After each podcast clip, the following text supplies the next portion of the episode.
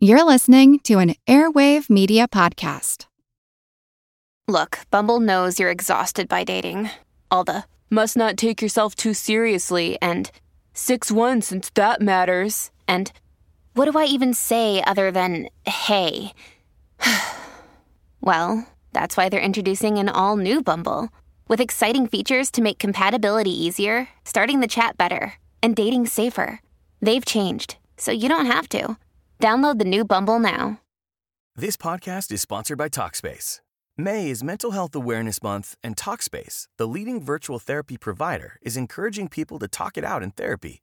By talking or texting with a supportive, licensed therapist at Talkspace, you'll gain insights, discover truths, and experience breakthroughs that will improve how you live and how you feel. With Talkspace, just answer a few questions online, and you'll be matched with a therapist. And because you'll meet your therapist online, you don't have to take time off work or arrange childcare. You'll meet on your schedule, whenever you feel most at ease. Plus, Talkspace works with most major insurers, and most insured members only pay a twenty-five dollars copay or less. No insurance? No problem. If you want to make progress toward a mentally healthier place, Talkspace is here for you. Now get eighty dollars off your first month with promo code space eighty when you go to Talkspace dot com. Match with a licensed therapist today at Talkspace dot com. Save eighty dollars with code space eighty at Talkspace dot com.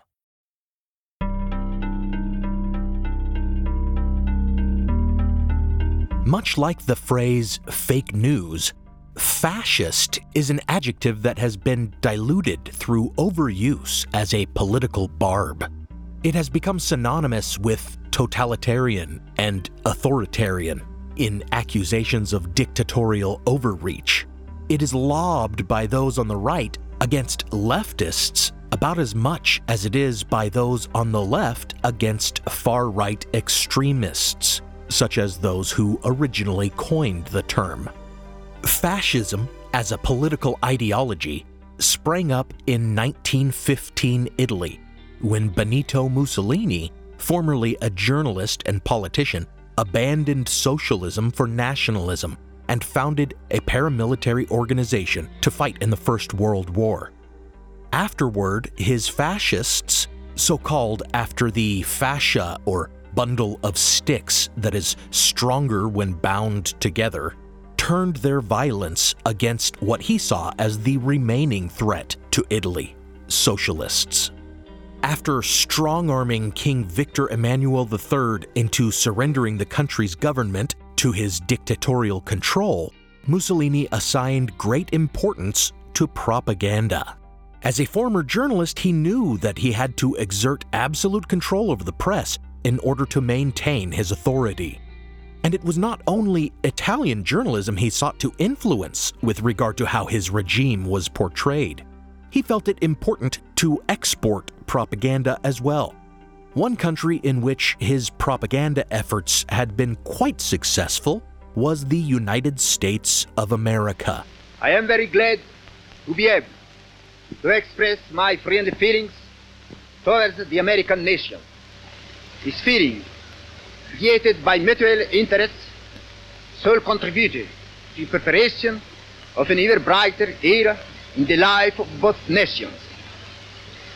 I grieve wonderful energy, the American people, and I see and recognize among you sons of your land as well as ours, my fellow citizens, who are working to make America great.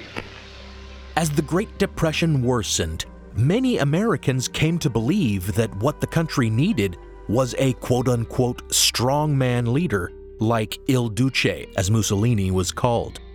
This sentiment was especially strong among the wealthy, who greatly feared a communist revolution in their troubled times. They lapped up the image of Italian fascists as patriots fighting a socialist threat, and of Mussolini himself as a hero who saved his country from ineffective parliamentary rule and ensured prosperity even in the midst of economic calamity. This portrait of Mussolini, which turned a blind eye to the domestic terror campaigns of his so-called action squads, made many a Wall Street financier and conservative politician into self-avowed fascists back before the world had learned to recoil from the word. In the summer of nineteen thirty-two, in fact, as F D R and Hoover vied for the presidency, Republican U S Senator David Aiken Reed stood in the Capitol and unashamedly stated, quote, "I do not often envy other countries and their governments, but I say that if this country ever needed a Mussolini, it needs one now," end quote. The capitalists openly admiring fascism in those years had been swayed not always by firsthand observation of the goings-on in Italy, but rather by the American press, which had taken part in Mussolini's propaganda efforts with alacrity, some even accepting payment to do so. Perhaps the most influential of these was William Randolph Hearst, a newspaper mogul and no stranger to using his media empire to influence politics. Starting in the late twenties, Hearst actually ran columns written by Benito Mussolini on a regular basis, just as later he would print columns penned by Nazis like Goebbels, Goering, and even Hitler himself. Nor was Hearst alone in his amplification of fascist propaganda.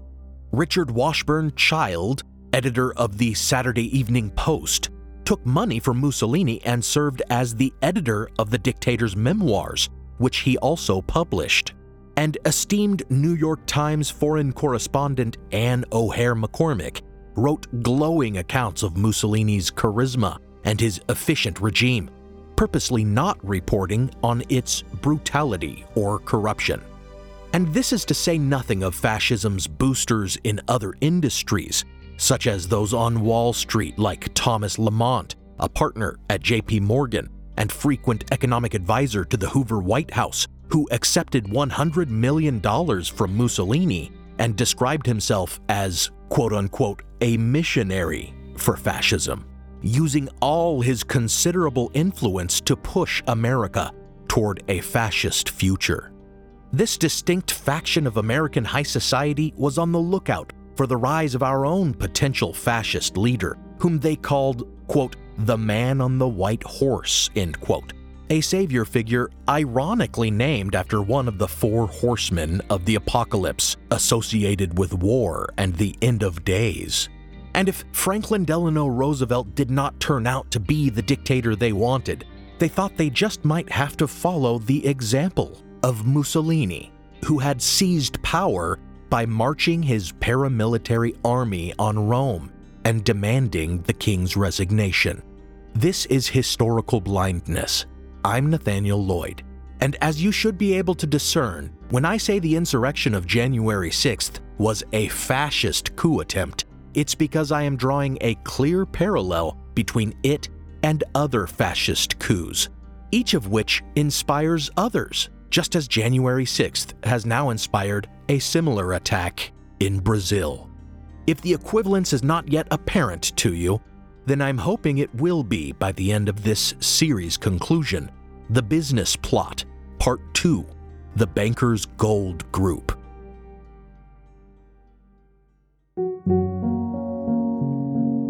Before the episode, I want to thank a couple new patrons that I think I failed to thank last time, Free Thinkers Network and Heather, as well as special thanks to a new partner patron, Ralph Fenn.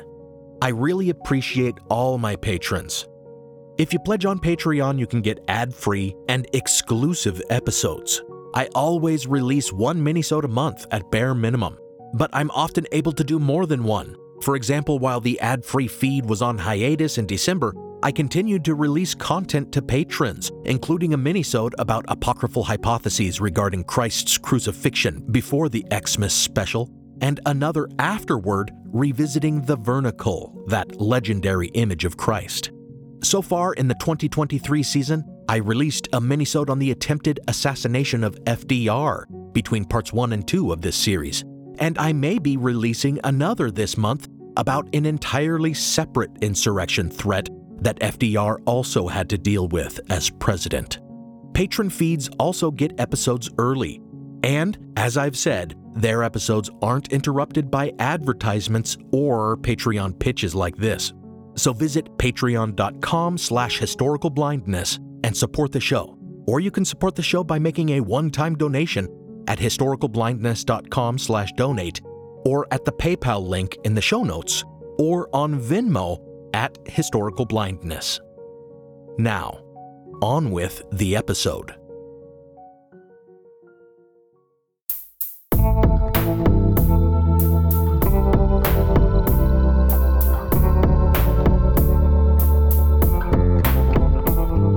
Welcome to Historical Blindness. As mentioned in part one of this series, many among Franklin Delano Roosevelt's own patrician class hoped, despite his campaign rhetoric and progressive promises, that F D R might turn out to be the American Mussolini. After all, Mussolini himself had begun as a socialist before turning right. Indeed, William Randolph Hearst, who had not previously supported Roosevelt, later threw the weight of his media machine behind the president-elect and even produced a Hollywood feature that was little more than a propaganda piece promoting the idea of a president who would do the country good by turning despotic. The film was entitled Gabriel Over the White House, and it depicted a president who is visited by the Archangel Gabriel and the ghost of Abraham Lincoln after a car accident. Thus divinely inspired, he goes on to seize dictatorial control of the U S government in order to accomplish his benevolent agenda. I ask you, gentlemen, to declare a state of national emergency and to adjourn this Congress until normal conditions are restored. During the period of that adjournment, I shall assume full responsibility for the government. Mister President, this is dictatorship. Senator Langham, words do not frighten me. But the United States of America is a democracy. We are not yet ready to give up the government of our fathers.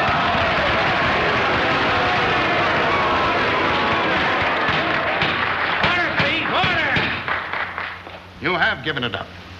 You've turned your backs. You've closed your ears to the appeals of the people. You've been traitors to the concepts of democracy upon which this government was founded. I believe in democracy as Washington, Jefferson, and Lincoln believed in democracy. And if what I plan to do in the name of the people makes me a dictator, then it is a dictatorship based on Jefferson's definition of democracy, a government for the greatest good of the greatest number.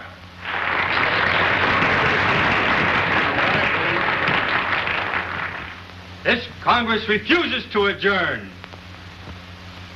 I think, gentlemen, you forget that I am still the President of these United States.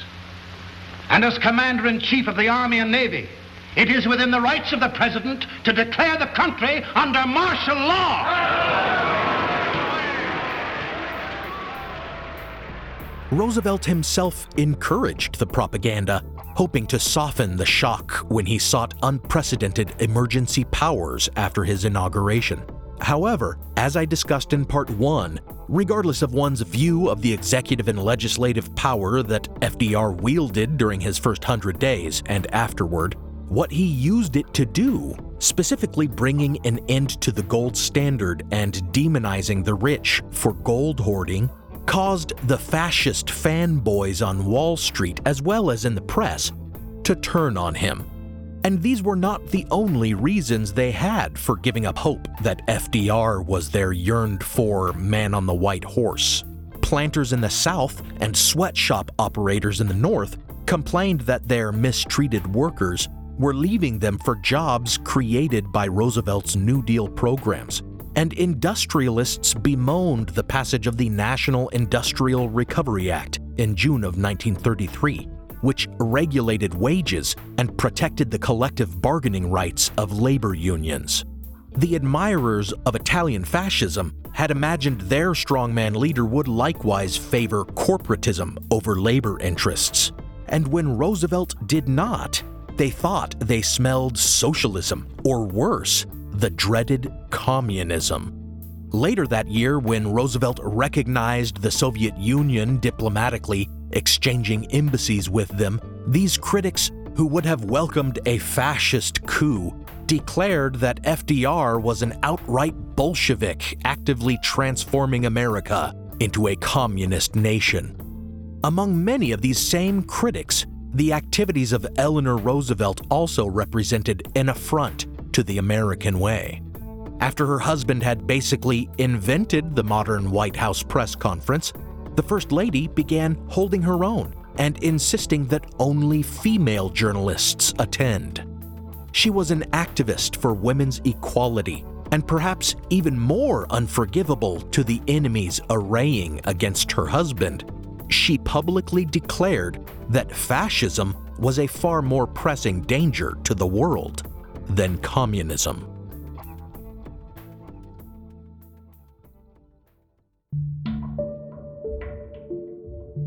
As I've discussed before, the Bolshevik Revolution and the spread of communism generally has always been associated with the conspiracy, delusion, and lie about a Jewish world domination plot.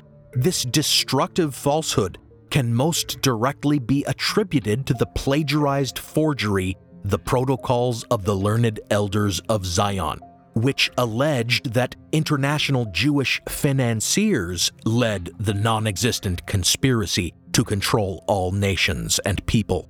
Thus, even though F D R was making enemies of bankers and financiers, since he had formerly palled around with them, and since he was initiating social reforms that looked a lot like redistribution of wealth, and more specifically because he had begun official relations with Soviet Russia, the critics of F D R folded anti-Semitic conspiracy speculations into their attacks on his administration.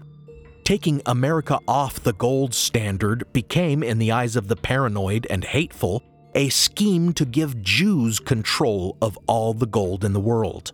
Anti-Semites scrutinized Roosevelt's appointees and used math to argue that the president favored Jews.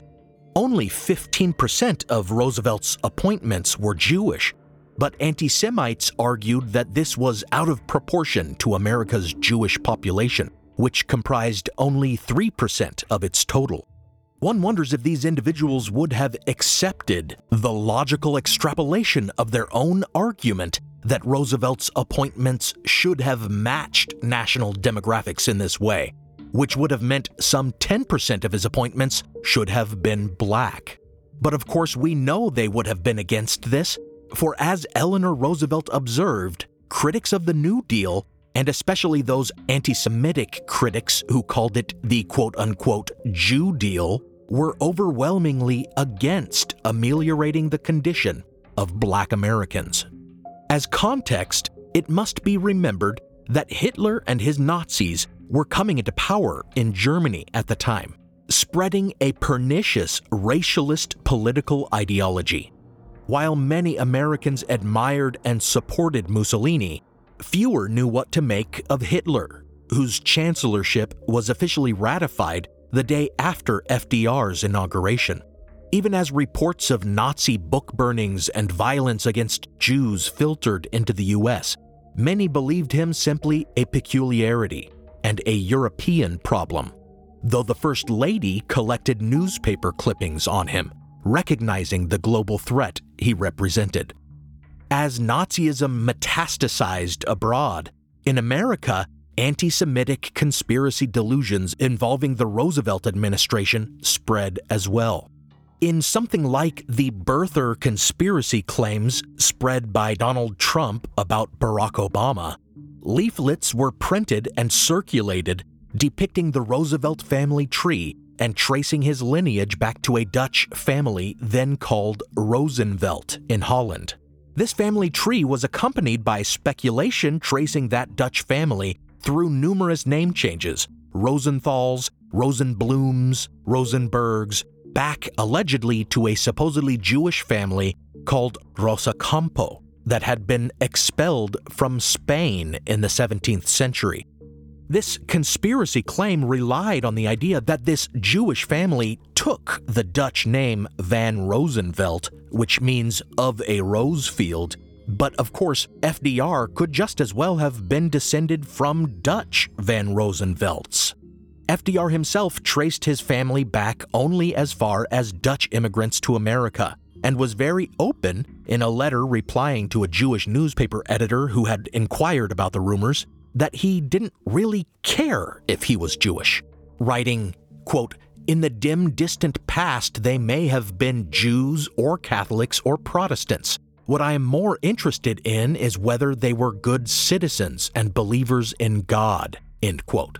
And of course, whether or not Roosevelt had Jewish ancestry still proves nothing about any involvement in a global conspiracy, let alone that such a conspiracy existed. But since leaflets depicting the Roosevelt family tree were often accompanied by pamphlet reproductions of the Protocols of the Learned Elders of Zion, the anti-Semitic propaganda went a long way toward stirring up populist resentment against the president.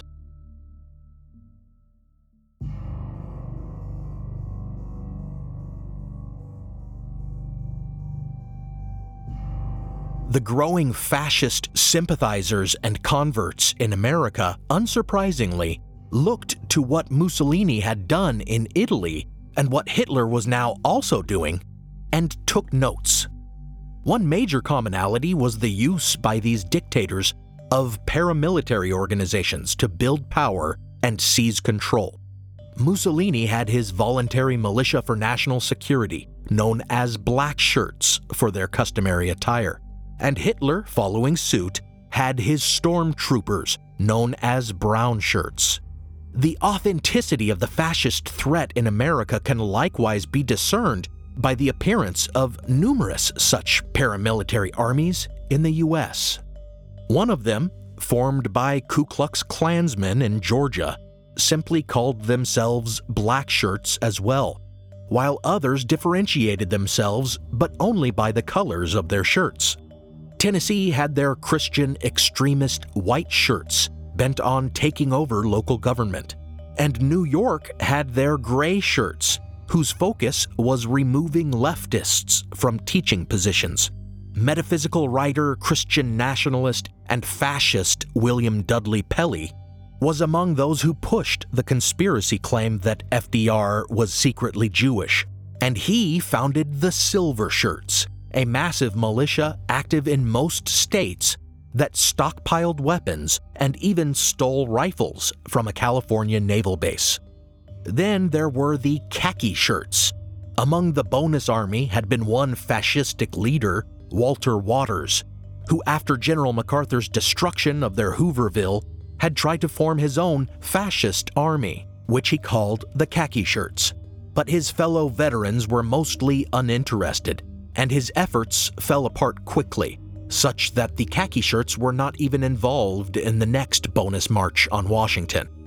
However, in nineteen thirty-three, one vet, Arthur Smith, reinvigorated the khaki shirts in an openly fascist paramilitary organization with avowed intentions to overthrow Roosevelt, seize control of Washington, and even to, quote, "kill all the Jews in the United States," end quote. Smith called himself a general and claimed he commanded one point five million men. However, it appears his movement was never that widespread, and during the summer following Roosevelt's first hundred days, Philadelphia police arrested all of them for alleged plans to storm a National Guard arsenal. The khaki shirts collapsed after Smith held a rally in New York attempting to organize another march on Washington, and anti-fascists confronted them, leading to one khaki shirt murdering a student counter-protester. Smith would eventually do prison time because of this act of violence, and would afterward abandon the group, absconding with twenty-five grand of their funds. The khaki shirts would eventually coalesce with Father Charles Coughlin's militant Christian Front organization, about which you can hear more in Rachel Maddow Presents Ultra. As context for the astounding revelations of the business plot, however, suffice it to say that America was no stranger to fascist movements bent on overthrowing the democratic order and marching on Washington to force Roosevelt's resignation. And at least some of them were inspired by or grew out of the legitimate and overall peaceful protest of the Bonus Army marchers. And in response to this fascist groundswell, one Democratic representative from New York, Samuel Dickstein, who had witnessed violence erupting against his fellow Jews firsthand, convinced Congress to organize the House Un-American Activities Committee, or the McCormack-Dickstein Committee, specifically with a mandate to investigate Nazi propaganda and fascist threats in the U S. Now for a brief intermission.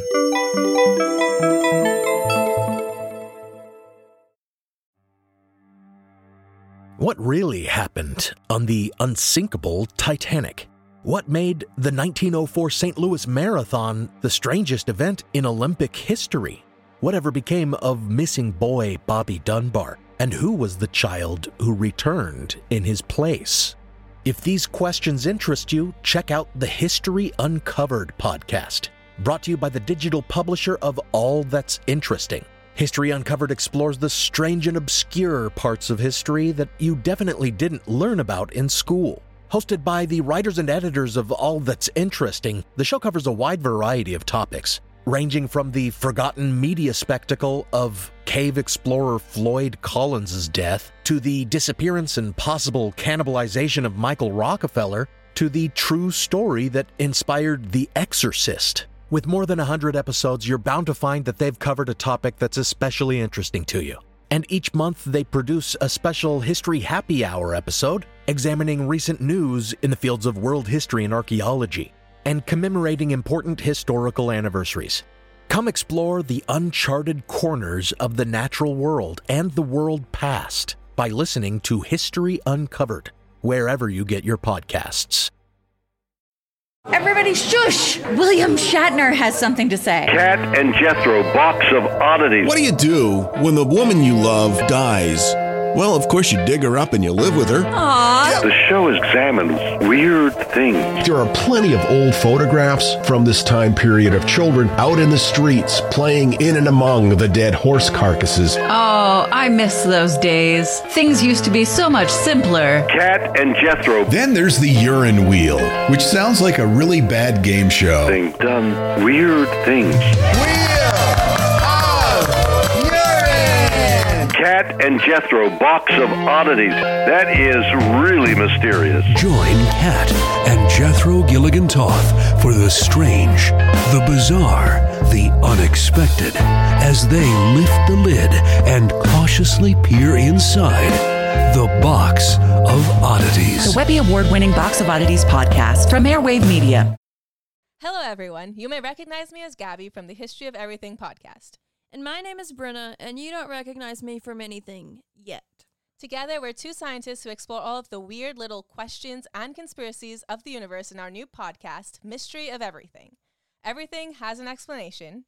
We hope. But that is what we're here to figure out. We will dive into the science behind many popular conspiracy theories, such as vaccines causing autism, flat earth theory, and was the moon landing fake? And if so, why the heck would anyone even do that? But it's not just conspiracies. There's a lot of cool mysteries that we will attempt to use science to explain, such as near-death experiences, what made the Vikings go berserk, and can I control my co-host with M K Ultra? Wait, what? Anyway, make sure to check out the Mystery of Everything podcast everywhere where you find your podcasts. Now, back to the show.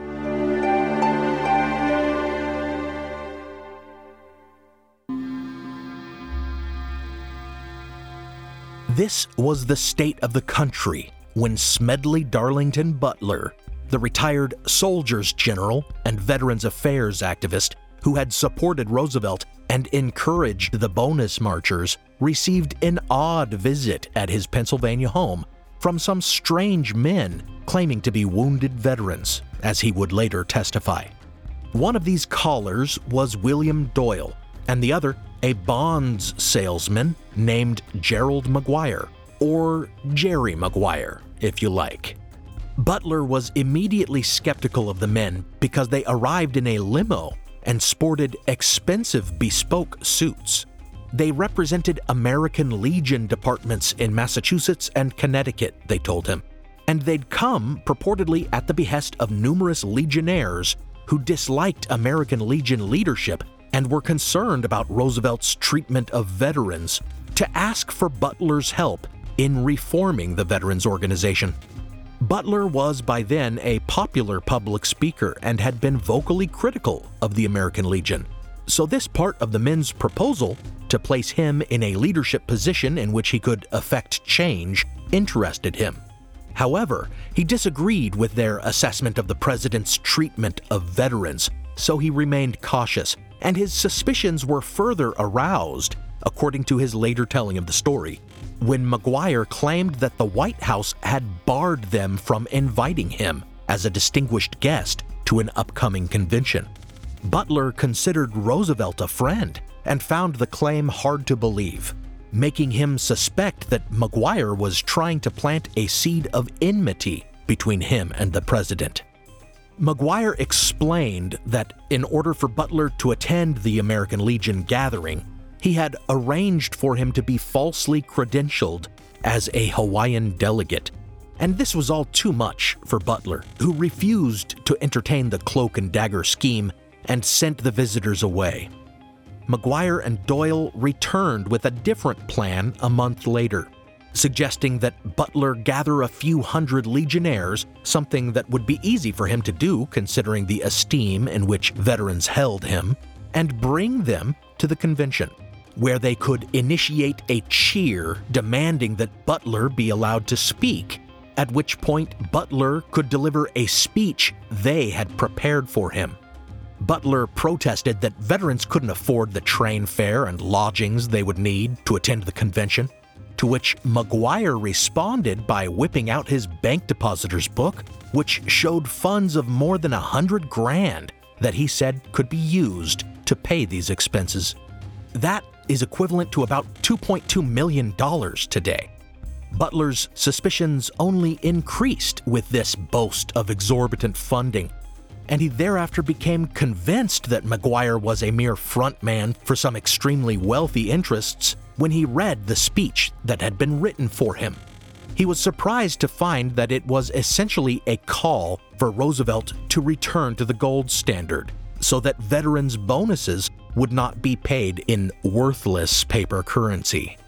Believing that the average veteran understood and cared little about such matters as the gold standard, Butler carefully pushed MacGuire to reveal the backers of the scheme, and MacGuire assured him that the scheme had nine very wealthy financiers, but that he could only reveal two of them, a Wall Street bigwig veteran, Grayson M P Murphy, whom Mussolini himself had awarded an honorary Italian military title, and Robert Sterling Clark, heir to the Singer sewing machine fortune, with whom Butler had served and of whom he had a low opinion.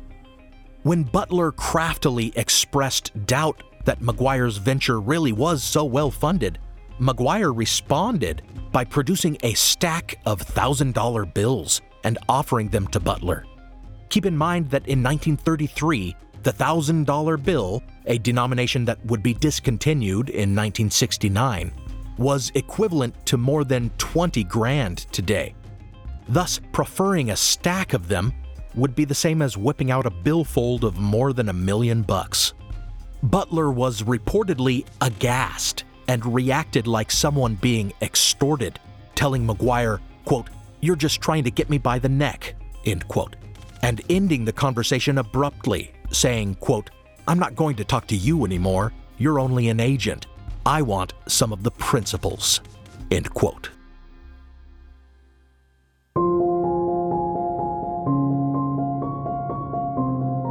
After his last strange encounter with MacGuire, Butler realized that he should try to collect evidence of whatever was being plotted by MacGuire and his backers, so he began to play along. He wrote to MacGuire, creating a paper trail, pretending to have come around and requesting a meeting with the Singer heir that MacGuire had named as a backer, Robert Sterling Clark. During that subsequent meeting, Butler expressed his confusion about the contents of the speech the group wanted him to give, and Clark revealed that it had been written by the chief counsel of J P Morgan and Company, at the behest of Morgan himself. Very quickly, Clark transitioned from talking about how a return to the gold standard would benefit veterans when they receive their bonuses to talking about how it would benefit the wealthy, like himself, outright admitting that he was spending so much of his money to back this scheme because, quote, I have got thirty million dollars and I don't want to lose it. I'm willing to spend half of the thirty million dollars to save the other half, end quote. Finding this attempt to force public policy changes by manipulating veterans entirely distasteful and doubting that Roosevelt would even prove as compliant as the plotters believed, Butler refused to attend the American Legion Convention. When it was convened, however, Butler read in the papers that its delegates were swayed by an inundation of telegrams to pass a resolution endorsing a return to the gold standard.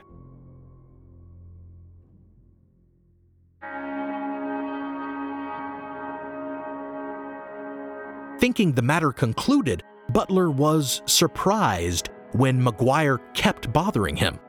For the rest of the year, he repeatedly invited Butler to veterans' gatherings and offered to pay him to speak about returning to the gold standard. And in nineteen thirty-four, every time Butler arranged a speaking appearance, MacGuire would show up and offer him three times his speaking fee to include some remarks about the gold standard in his speeches. Finally, in the spring of nineteen thirty-four, MacGuire met again with Butler and revealed to him that he had recently been overseas, visiting foreign nations to better learn how fascist movements used veterans organizations to seize control of governments. He explained how he had visited Mussolini's Italy, Hitler's Germany, and Stalin's Russia, and discovered that veterans organizations or citizen armies proved to be the quote-unquote real backbone of each dictatorship. He didn't think that Americans would accept such coups as Mussolini and Hitler had conducted with their private armies, but he said he saw in France a perfect model for what he and his backers hoped to achieve in America. On February sixth, nineteen thirty-two, a demonstration of far-right nationalists turned violent, and due to the involvement of veterans organizations like the anti-Semitic Croix de Feu, or Cross of Fire, it was dubbed the Veterans Riot and viewed as a fascist coup that did not result in a dictatorship but did successfully topple the left-wing government. MacGuire insisted to Butler that the same could be accomplished here in the U S if Butler, who had the ear of every soldier, would encourage them to band together and march peacefully on Washington, demanding change, a bloodless coup. Moreover, their coup would be entirely constitutional, he assured the increasingly alarmed general. We have got the newspapers, he declared, presumably referring to fascist sympathizer William Randolph Hearst's papers. Quote, we will start a campaign that the president's health is failing, end quote. With pressure from the veterans' armies, like that which was previously exerted by the Bonus Expeditionary Forces, MacGuire said that Roosevelt, to ease the burdens of his office, would appoint someone to a new cabinet position, Secretary of General Affairs, who would in effect act as the chief executive, making F D R a mere figurehead. The entire scheme was clearly an imitation of Mussolini's march on Rome and handling of the King of Italy. If Roosevelt didn't agree to the arrangement, MacGuire explained, he would be compelled to resign, and one by one each person in the line of succession would decline the office for reasons MacGuire explained with eerie confidence, as if it had already been arranged, until, by the laws of the time, the office would pass to their new man in the cabinet, the Secretary of General Affairs, regardless.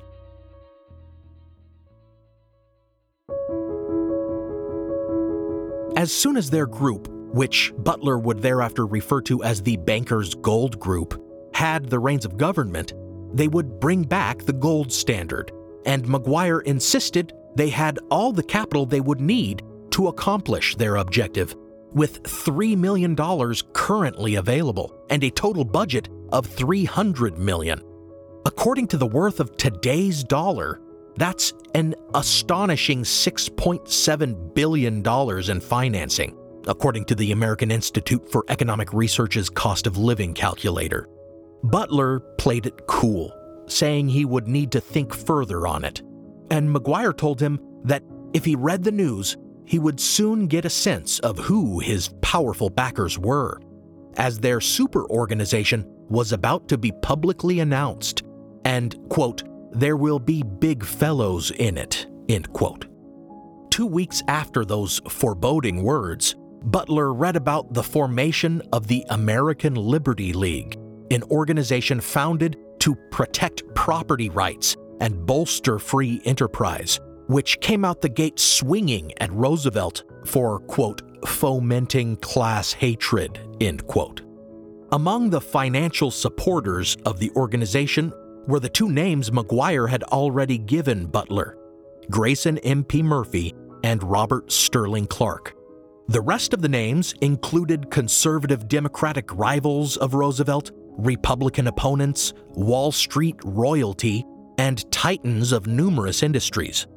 Some of the more recognizable names present were financier E F Hutton, two DuPont brothers who had served as presidents of the multinational chemical company, and Samuel Colgate, president of the soap company that bore his family name.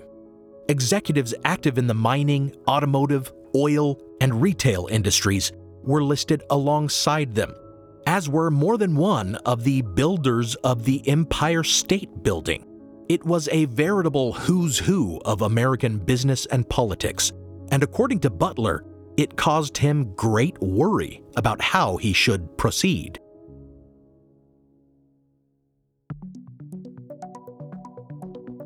Eventually, he decided to contact the press before going to J. Edgar Hoover or to the president. The editor of the Philadelphia Record assigned investigative journalist Paul French to look into it, and Butler, who misrepresented the reporter as a newspaperman sympathetic to their cause, managed to get MacGuire to agree to speak with him. Astonishingly, MacGuire went ahead and confirmed the entire story to the journalist, including the information about his trip to observe fascist armies abroad, adding the further tidbit that the DuPonts had arranged to arm their army of veterans with Remington rifles. The reporter quoted MacGuire as saying, unironically, quote, we need a fascist government in this country to save the nation from the communists who want to tear it down, end quote. To cap it off, MacGuire actually told French that the country could easily resolve their unemployment problems by doing what Hitler had done and placing the poor into forced labor camps. Thus armed with journalistic evidence of the plot, Butler finally told MacGuire what he really thought of the plan being enacted by the Bankers Gold Group, or the American Liberty League as they chose to style themselves, stating, quote, if you get five hundred thousand soldiers advocating anything smelling of fascism, I'm gonna get five hundred thousand more and lick the hell out of you, and we'll have a real war right at home, end quote. He then went, in the fall of nineteen thirty-four, to J. Edgar Hoover with the story. Disappointingly, Hoover claimed there was little his Division of Investigation could do, since there was no federal offense, even though there was clearly a case for sedition, inciting a rebellion or insurrection, and treason. And he had been tasked by Roosevelt himself to look into domestic fascist threats. Instead, true to form, Hoover used this threat to further seize control of domestic intelligence, leading to the formation of the F B I. He did, however, spread word of the alleged plot around Washington, and soon the House Un-American Activities Committee contacted Butler and his reporter, French, to appear before them and answer some questions.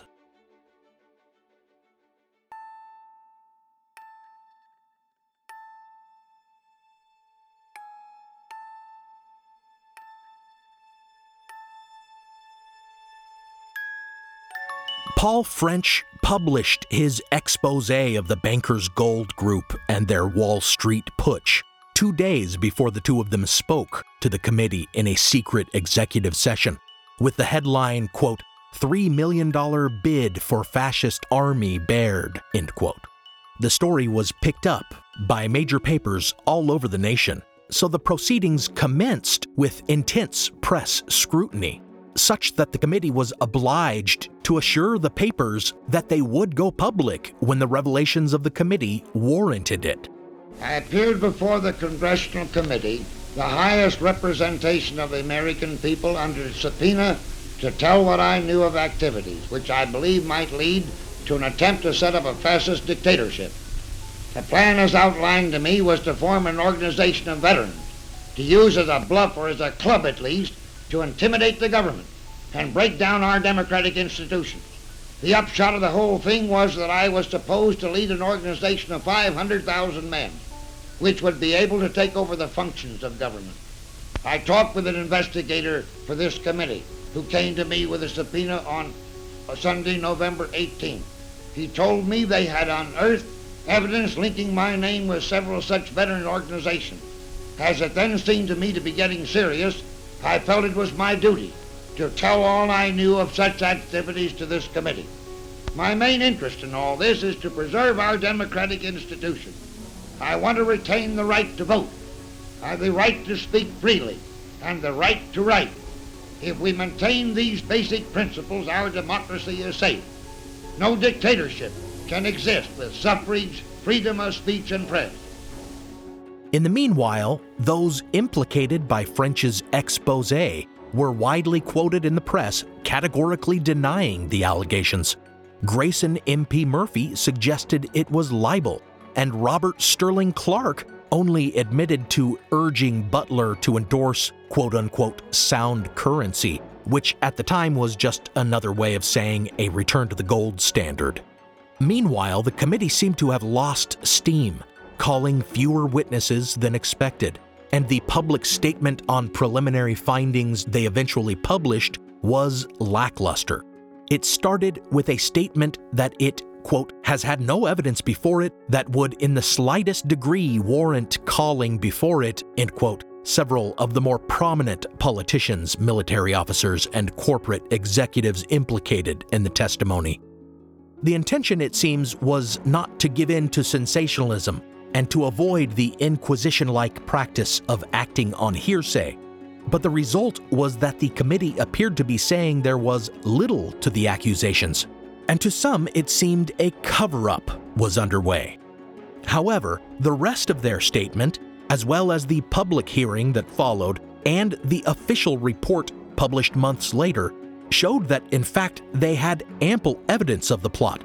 Not only was Smedley Butler's testimony corroborated by the reporter Paul French, but they managed to acquire correspondence between MacGuire and his superior Murphy, showing that he had indeed been studying fascist military organizations abroad, and they further acquired bank records indicating that MacGuire had been given access to large sums of money for which he could not account. All of this disproved the common defense that it was just idle talk, a quote-unquote cocktail putsch, and the fact that MacGuire actually offered the money to Butler further disproves the alternative explanation that MacGuire was actually conning his Wall Street backers, since approaching Butler shows he was earnestly attempting to arrange the coup.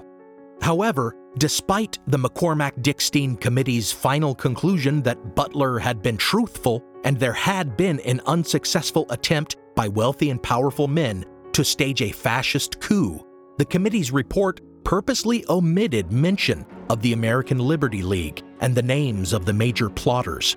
And though they stated their intention to get to the bottom of the matter, their investigation petered out and their House Un-American Activities Committee was dissolved until nineteen thirty-eight, when under a new chair, it turned its attention to Communist Party infiltration. To Smedley Butler, it seemed the committee had shrunk from doing their duty, but as a rumor suggested that President Roosevelt himself had met with the committee and quashed their investigation, and since the plot itself seemed at least to have been thwarted, Butler came away appeased. What proved to be more aggravating than the committee proceedings, however, was the fact that while the fascist plotters did not have their names dragged through the mud, General Smedley Butler did.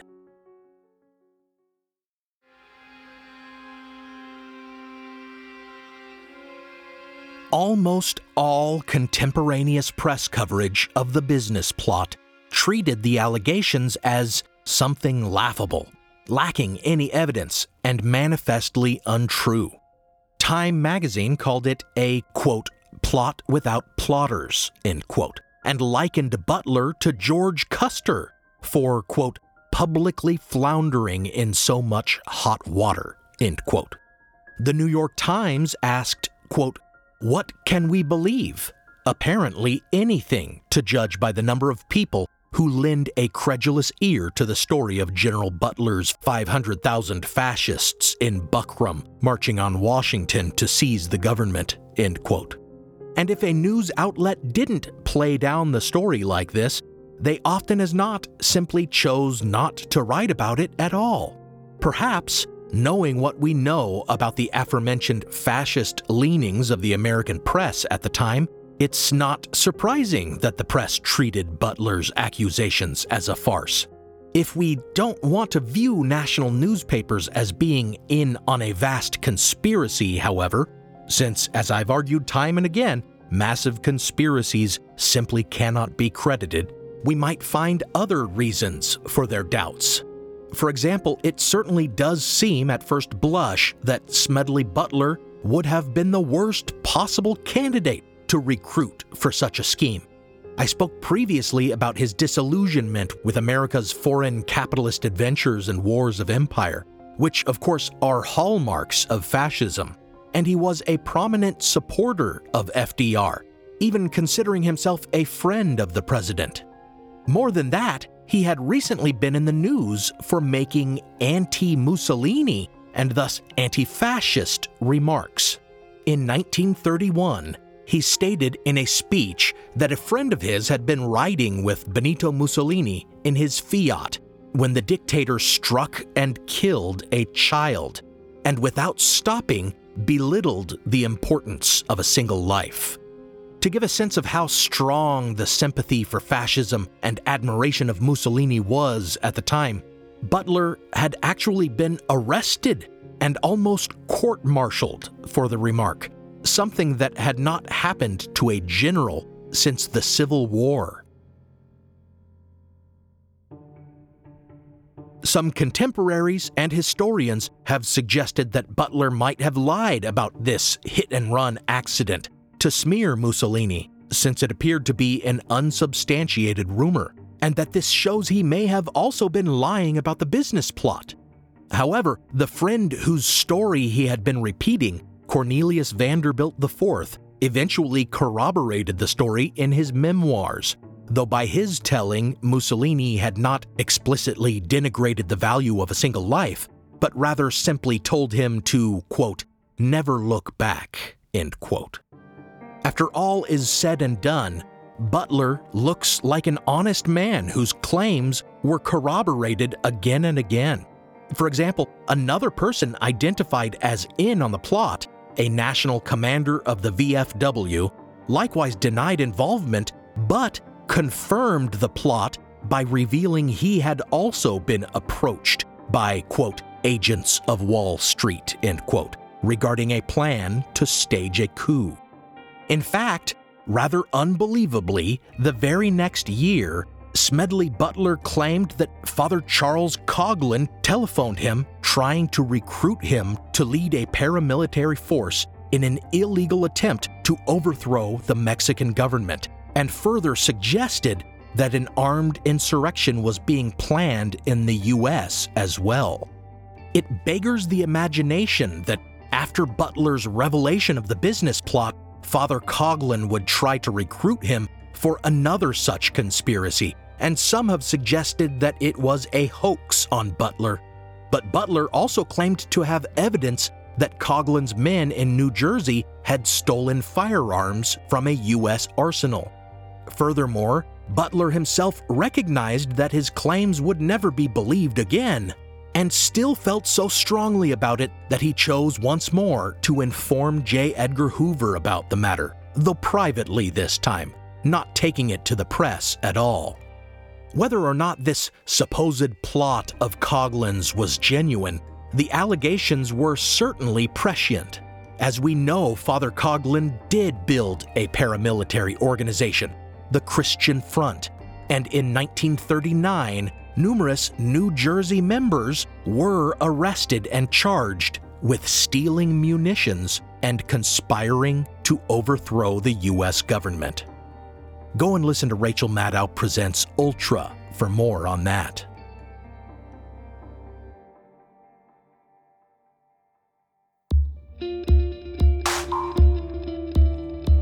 From another view, the choice of the Bankers Gold Group to bring in Smedley Butler makes perfect sense. Robert Sterling Clark apparently told Butler that he was not their first choice, that in fact many of the financial backers wanted to approach General Douglas MacArthur with their proposition instead. The fact that they ended up contacting Butler shows that they were following the playbook of other fascist movements. Clearly, Butler, the soldier's general who was universally admired by veterans, who spoke regularly at veterans' events, and who had already been critical of the existing leadership of the American Legion, was the perfect person to take control of the organization and lead their army. Vets would remember that Butler had been for their cause when the Bonus Army was in Washington, whereas MacArthur had driven tanks over them. Clearly, what was most important in their mind was Butler's ability to muster and inspire and lead the rank-and-file vets, as that was what had brought Mussolini and Hitler into power, as MacGuire had reported from his fact-finding mission in Europe. The downfall of their plan was that they presumed everyone, including Butler, had come to hate Roosevelt as much as they did, and if not, that they could always buy a change of heart and allegiance with stacks of thousand dollar bills. And just as they misjudged Butler, they also misread public sentiment. Much like the January sixth insurrectionists, likewise deluded by propaganda in the news they consumed, misjudged what the nation's reaction to their storming of the Capitol would be. Just as MacGuire and the Bankers Gold Group modeled their proposed coup on their fascist and Nazi predecessors, so too the similarities with January sixth are striking. The paramilitary organizations involved this time around, the Oath Keepers and the Proud Boys, whom all of America saw Donald Trump personally commanding on national television when he directed them to, quote, stand back, stand by, end quote, during the debates, are largely comprised of military veterans. The majority of the Proud Boys indicted on seditious conspiracy are vets, and the trial of Oath Keepers founder Stuart Rhodes revealed how he manipulated veterans into joining their cause. The lesson of the business plot remains as important today as it might have been before January sixth, twenty twenty-one, as chapters of the Proud Boys have surged all over the country since then. And now in Brazil, we find that Bolsonaro, a Trump admirer and purveyor of similar false claims about voter fraud in Brazil, has encouraged another coup attempt modeled on those that have come before it. The old sentiment that it can't happen here is now so thoroughly refuted that its alternative, it can happen here, has become trite. What we must remember is that it has happened here, and we must be prepared for it to happen again.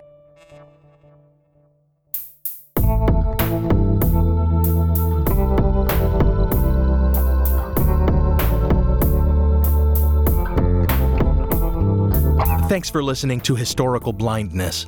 Check out my main source for this series, The Plots Against the President, F D R, A Nation in Crisis, and the Rise of the American Right, by Sally Denton, as well as my other sources, Gangsters of Capitalism by Jonathan Katz, and The Plot to Seize the White House by Jules Archer. Visit the blog post for this episode, which should go up on historical blindness dot com sometime before the next episode, for further reading, related imagery, and a transcript. And you might want to give Amsterdam a try. It's a film by David O. Russell, streaming at the time of this episode's release on H B O Max. I learned that it was inspired by the events of the business plot as I was finishing this conclusion. It's enjoyable as fiction, though I wish it had stayed truer to history, just to keep this story in the public consciousness. As always, thanks go out to my partner patrons, Diane Lane, Joe Escott, Sean Munger, Devlin Hoff, Michael Markham, Jessica Reeves, Fred from Colorado, Robin N., Mateo M. Impey, Rebecca, Don Mundus, Eunice Allen Bradley, Juliet O'Connor, Jonathan Williams, Joshua Ludington, Logan Houlihan, Lily Powers, Lonnie Coffer, Nancy, and Ralph Fenn. I'd like to think that you listeners will be the first to recognize a fascist coup for what it is, and likewise to see through false red-baiting claims about creeping socialism. This podcast is part of the Airwave Media Podcast Network. Visit airwave media dot com to listen and subscribe to their other fine shows, like the venerable Age of Napoleon and, appropriate, I think, for this series, My History Can Beat Up Your Politics. Some music on this episode is copyright Alex Kish. Visit alex kish music dot com and contact him to get compositions for your own projects. Additional music from Kai Engel and from Kevin MacLeod, licensed under a Creative Commons Attribution License. Check out the show notes for a list of the tracks used. You can support the show by pledging on Patreon or on PayPal. Find those links in the show notes. Or find me on Venmo at Historical Blindness.